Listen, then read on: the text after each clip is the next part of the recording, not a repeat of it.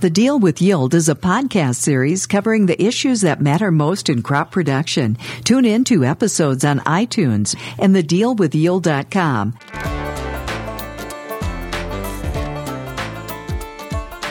Welcome to the Deal with Yield with our host, Joel Wipperfurth, Director of Ag Technology for Winfield United. Today we have Kevin Eye, Vice President of Winfield United, on the phone to discuss the 20th anniversary of the Answer Plot program. We discuss Answer Plot, Winfield United's agronomic research program, quite often on this podcast. Kevin, can you talk about how the program got its start? Well, it actually got started in 1998 and actually it's our 20th anniversary this year, so we're very proud of that. But it started off with a couple locations in Iowa, and some of our retailers were just getting into the seed business as uh, some of the traits in seed were just being uh, launched in the marketplace, and and they really wanted some help on how we position seed, how do we talk to our farmers. So we need some training, and and that's how we got started. Was uh, we planted some demos and uh, where the uh, retailer agronomist then could show the farmers in a answer plot how to uh, position seed uh, for the best placement. Kevin, it sounds like it started pretty small, but then kind of grew rapidly. What was the decision making on how we grew these so rapidly? We found it very successful, so we decided to uh, gradually add a few more each year. First off, we had to have very specialized equipment for small plot work. And then at that time, we also decided, well, let's do some research as well, as long as we got the location. So we expanded the acres in the answer plot to do some things around product development and characterization of, uh, particularly around the seed. And then we expanded even a little bit more where we started looking at more of the whole acre. So we started looking at some crop protection products and kind of grew from there throughout the years. And and now we're nearly 200 answer plots, actually, in um, primarily in three countries.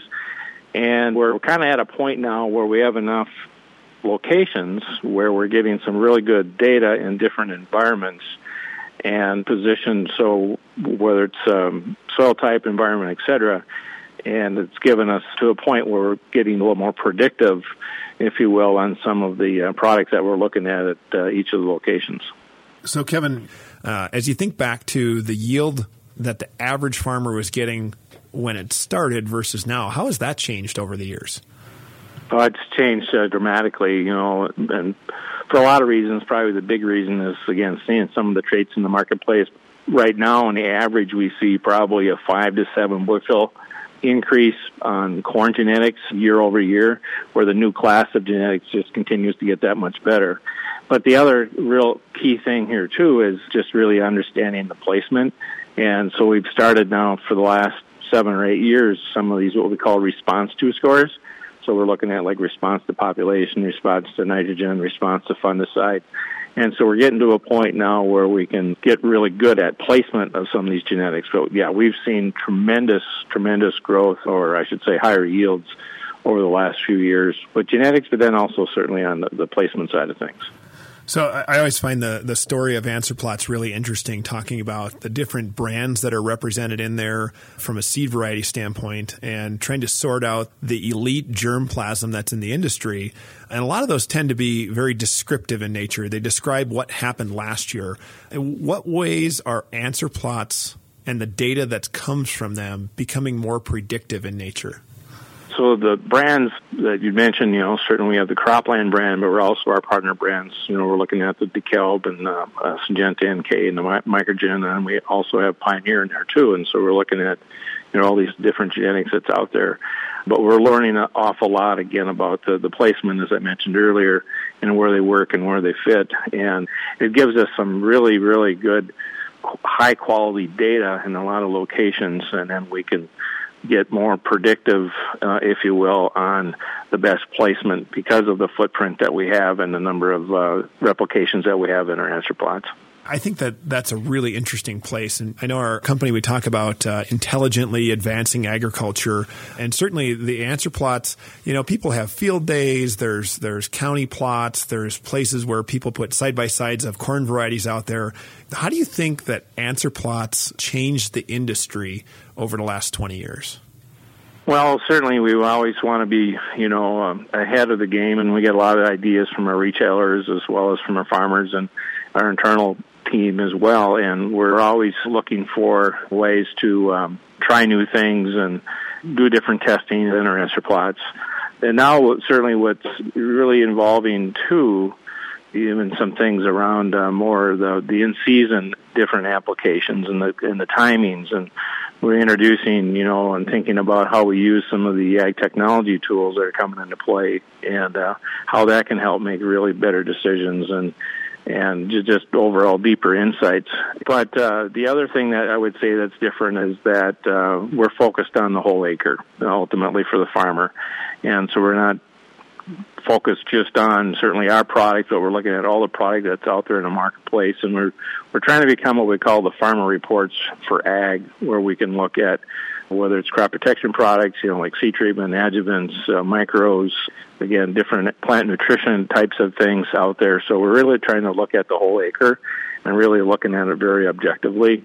And as far as you know, the training goes, it's whatever works best for the ag retailer and the farmer. They can come to an event where there's a lot of people there, or we really encourage what we call these VIP types of events where maybe it's just the grower and their local agronomist together can walk through the different parts of the answer plot to get their questions answered on maybe it could be something on seed treatment or a new product that uh, just got released to the marketplace that they can take a look at. So when they go to an answer plot, they're seeing a lot of different things out there. And again, it's really about what's important for the grower and looking at the total acre and the total picture. So, Kevin, I, have personally seen you at a lot of different answer plots. What is a favorite answer plot memory or story from all of your years of attending and being a part of the day of answer plots? Besides the really good meals, you know, I would say just that farmers are just amazed, I think, by all the things that we have going on in the answer plot. You know, they come for certain things. I guess that's a little bit of surprising for me. I mean, somebody will walk away and says, boy, I really understand now about this hybrid selection and really getting, you know, the right genetics and the right field type situation. So they walk away with that.